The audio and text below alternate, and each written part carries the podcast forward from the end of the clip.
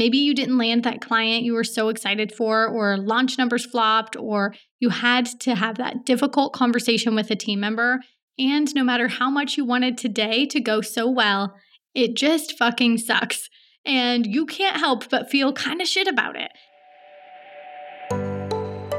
You're listening to the Freedom Found Podcast, an audio community for freedom-driven entrepreneurs wanting to build and scale an impactful online business that allows you to spend more time with your toes in the sand than your fingers on the keyboard. I'm your host, Krystle Church. I'm a copywriter and consultant, borderless entrepreneur, and wannabe dog mom. On this podcast, we'll talk all things online business, marketing, strategy, mindset, health, travel, and what it's really like to be a borderless entrepreneur. Freedom Found is all about equipping you with insight and actionable tips to help you build your business around your life so you can spend more time exploring new cities, hanging with your family, working on that new business project, or quite frankly, however the hell you'd like. And we're back with another episode of the Freedom Found Podcast, where we believe that success is not random, and with the right community and toolbox, anyone can create a life filled with generosity and impact. So have you ever had one of those days where things just aren't going the way that you wanted them to in your business? Maybe you didn't land that client you were so excited for, or launch numbers flopped, or you had to have that difficult conversation with a team member. And no matter how much you wanted today to go so well, it just fucking sucks, and you can't help but feel kind of shit about it.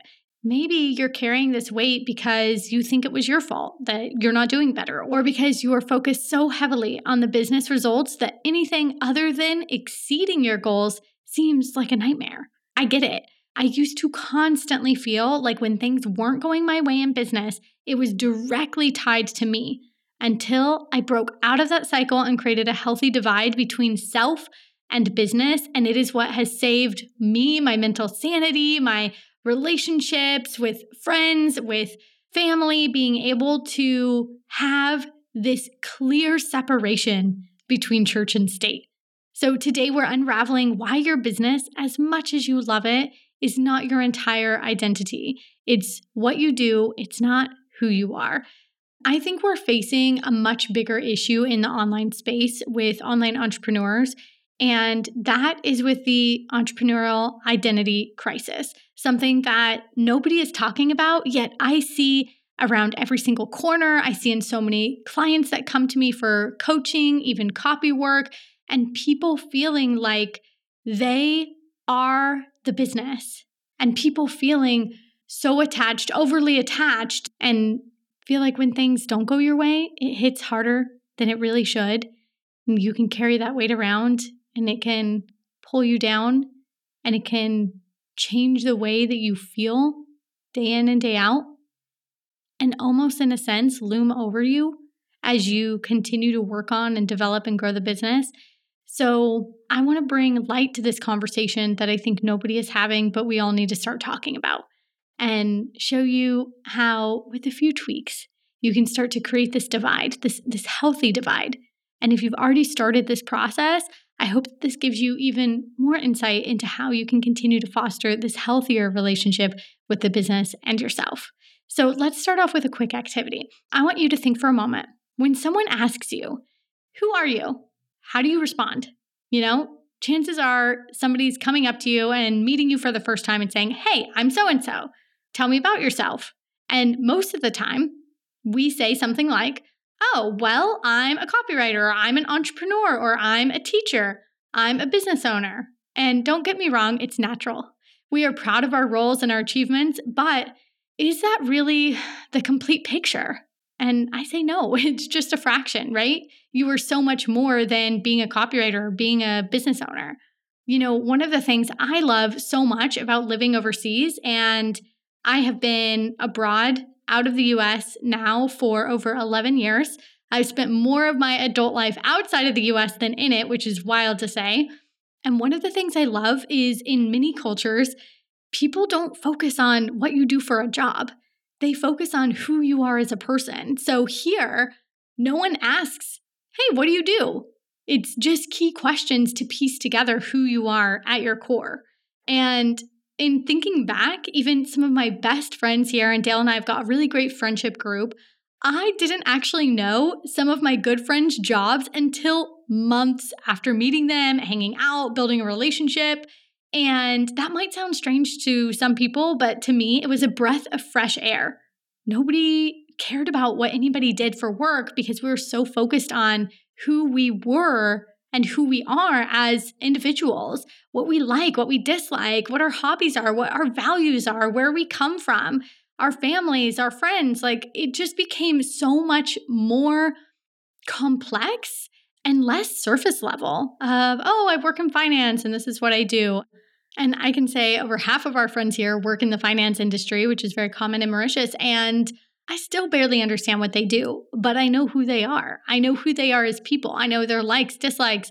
I know what they value, what they want to do on the weekend. And I just want us to start to bring some of this separation into our entrepreneurial journeys and break out of this identity crisis of my business is my baby. I used to say that in the beginning. I think so many people hold on to it. It's this idea of like, yeah, my business is my baby. And when I started my business, one of my best friends had just had her first child. And so we joked around that she was raising her baby and I was raising mine. And it just kind of stuck with me for a while until I realized that like I was so tied to what was happening in the business, right? I remember being so fully engrossed in it, working so hard, stuck as a bottleneck, trying to get myself out of that phase that I was in. And yet I had this consistent emotional thread that ran from the business to myself. And if things went well, all was well. But if things didn't go well, well, neither was I. I was sad, disappointed, trying to figure out how I'd gone wrong, right?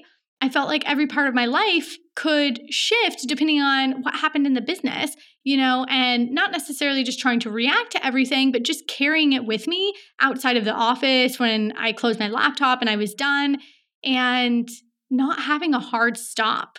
And when you don't have a hard stop, it becomes really easy to spiral and to feel like you are always at the helm of the ship, even in your off hours, right? It becomes more of a, a crazy pendulum or emotional roller coaster where your highs are on the mountaintop. They are so high and so good when things are going well. But then when the lows come, that experience, those lows can be devastating. And that's no way to live, let alone run a business.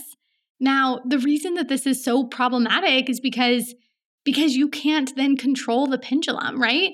One bad month or one difficult client or even one failed campaign, and suddenly you're questioning your skills, your worth, and sometimes even your entire life choices up until that point in time.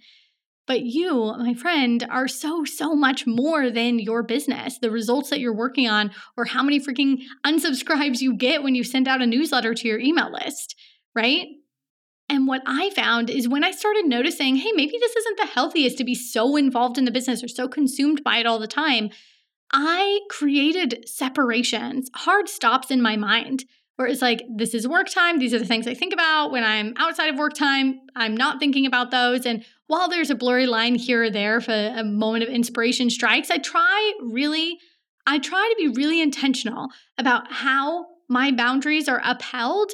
And that comes from a place of like personal respect and knowing what the ripple effect is. And what I found is by doing this and by having these boundaries of when I'm outside of work, I'm in personal mode, right? Then so many positive things started to seep into the business in ways that I didn't necessarily expect. So when you separate yourself from results, you actually end up performing better because you can look at things more analytically versus emotionally. Instead of taking something personally, you can look at it from a data perspective and say, okay, well, what can I learn from this, right? And you perform better because you finally let your brain disconnect. You feel happier because you have fulfillment and worth outside of the business. And so the key to doing this is by creating what I call an unbreakable boundary. Right? It's pretty straightforward. Draw a hard line between you, the person, and you, the business owner. And it's essential to detach emotionally when you're not in the C E O chair. Here are some strategies that might help you do that.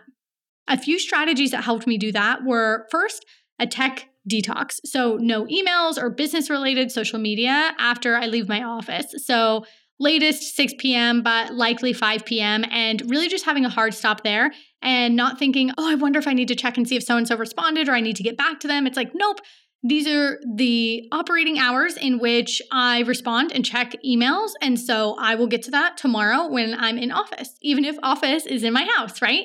The second thing is mindfulness exercises. So just creating a bridge that allows you to go from C E O chair to personal life. So five minutes of meditation or deep breathing to transition from work mode to home mode and to shift gears, leave work energy where it is and go into personal life. And then finally, it was personal hobbies, honestly, have helped me so, so much. Because I feel like if we don't have personal hobbies going on and if work is our everything, then work will remain our everything. It would be really hard to step away from your laptop and then feel like a different person if you don't have any personal likes, interests, hobbies outside of the business. And I spent the first years of the business being so consumed and in that hustle grind mode. And there are pros to that, right? Like me being in that phase helped me grow and learn a lot in that phase, but it's not sustainable. So if you're in that phase, give yourself a deadline. When is it time to draw that boundary and weave in more of a balance with your personal life and business life?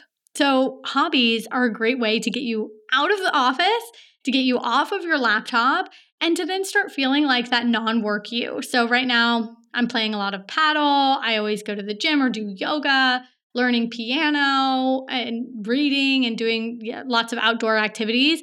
So I always have something that I can go and get into when I leave work time. And it also helps motivate me to go and be on time for something else that I am required to be at or committed to be at. So this will help so much in just bringing sanity to your life. Then the other side of this, after you have established work-life boundaries, is the mindset that you carry into your working time. And this starts with resilience primarily. Resilience is not just about becoming unfeeling or disconnected. It's about not letting every bump in the road derail you. So focus on what each experience, good or bad, can teach you rather than how it makes you feel in the moment. So when something doesn't go your way, instead of thinking, oh crap, this is the end of the road for me, everything's going to be a failure, going into spiral mode, think, okay, what can I learn from this experience? What could I shift next time that would make this better? How can I use this information to inform my future operations or my future goals and improve it? And these sort of shifts in internal dialogue and the way that I reacted to situations has made me such a better business owner and just a fucking happier person, let me just tell you, because I don't take it personally anymore because results are not tied to me. I am not the business, right? If the business goes well, that's great. That's not all on me. If the business is something isn't going well, okay, well, that's not all on me either. What's the data saying? What can I do next time? What can I learn from this experience? Both positive and negative experiences, and learn from it and improve from it and use it to get to that next milestone that you're working towards, right? And also just sometimes accept that no matter how much you put into making an initiative as good as you think it can be, it's not always work that's in your hands, right? You can't always guarantee, you can never guarantee results in marketing and online space and business. Dale and I actually often talk about how things can swing one way or the other based on other people's decisions or something happening in the world, and we are completely helpless to it. So one time we were doing a huge launch, let me just tell you, holy smokes, a huge launch at this point in our business. We had spent a lot on ads, bringing in the most people that we had to date to this event. I was so excited. I was like, holy smokes, it's all working. Look at this. Look at our conversions. Look at how many people are coming and how we can serve them. And these are our ideal clients, yada, yada, yada. And this was for Elevated Brand Accelerator back in the day when it was a live program. And you know what happened? I was on the webinar event to fill the cohort live. It was a Facebook live stream. It glitched and just cut out right before my pitch. We lost so many primed and perfect prospective clients in an instant that was completely out of our control. And this resulted in us not even hitting the base goal for the launch. It was the worst performing event we had done ever. We missed out on so much revenue that we had banked on, and it freaking sucked. Were we upset? Yes. Yeah, we were upset. Did we dwell on it? No. Because carrying those emotions with us wouldn't serve us or the business. And looking at how we could change the way we were streaming things in the future, setting up the back tech end of things to a more reliable platform was what would help us. So that's what we did. We focused on, okay, how do we avoid what seems like such a rare fluke accident? How do we avoid that in the future? Because it happened to us and we're not going to let it happen again. So we learned from it, right? And this experience helped us change not only how we structure events, but how we don't put all of our eggs in one freaking basket that's controlled by somebody else. And it also, the bigger picture here is it opened up new ideas to take E B A into a course versus a live program, because we ended up with one of the smallest cohorts we had had. And it opened up the bigger question of, okay, well, where do we want to take our services and the business? How do we want to be serving people? What are people asking us for? Is E B A still it or is it not? And what we had been hearing over and over and over from people was that they wanted everything that was inside the program, but they just couldn't afford the price point with one-to-one and coaching inside. It was a very high-touch coaching container, and it made perfect sense at that point in time. It dawned on us that we should make E B A and take all of the content and all of the resources and all the templates in it and make it into a course, and then be able to give it to people at a tiny fraction of the cost of what the live program would have cost them. And this meant that we got to then serve more customers that couldn't previously afford it. And then that led into freeing up more time to make Freedom Found Collective Mastermind the incredible container that we're developing over this year with our clients right now. So in a moment where it seemed like everything was lost, being able to separate myself from the emotions of it as much as I could, but not dwell on it, but then step away and say, okay, well, what can we learn from this? What can we take away? What good can come out of this? That shift in mindset and that approach to that situation meant everything for what we've now done over a year later. It was a ripple effect that started with what could have been an excuse to stay totally devastated for a long time, to not get up, to not do anything about it and say, woe me, this happened. This happened to me. No, this happened. What can I learn from it? Now we focus on the concept that if we don't quit, we can't lose, right? And not quitting means being a player in the game, not being the game itself, not attaching yourself to it, but being a component inside of it, not overly attaching ourselves to outcomes and understanding that nothing is the end of the road, however upsetting it seems at the time. When you look at life this way, you become invincible. It makes you so resilient.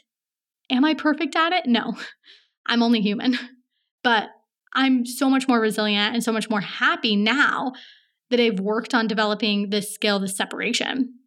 I have to continue to come back to it. I encourage you to start or continue this journey because it makes all the difference, my friend. And your true measure of worth is not what the fuck your business is doing. Your worth isn't your conversion rates or your Instagram followers or the zeros in your bank account. Your worth lies in the intangibles, your ability to bring joy to others, the impact that you're making, the kindness that you show, your creativity, your love for friends and family. When you detach from your personal worth and your business metrics, life becomes so, so much richer. So as we close out today's pep talk, I want you to remember one thing. A bad day for your business is just that. It's a learning lesson. It's not a bad day for you. You are not your highs or your lows. You are the incredible human navigating through them. And I am right here alongside you in this journey.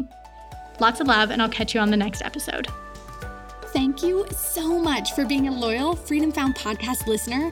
And if you love this episode, it would mean the world to me if you would pass this on to a friend.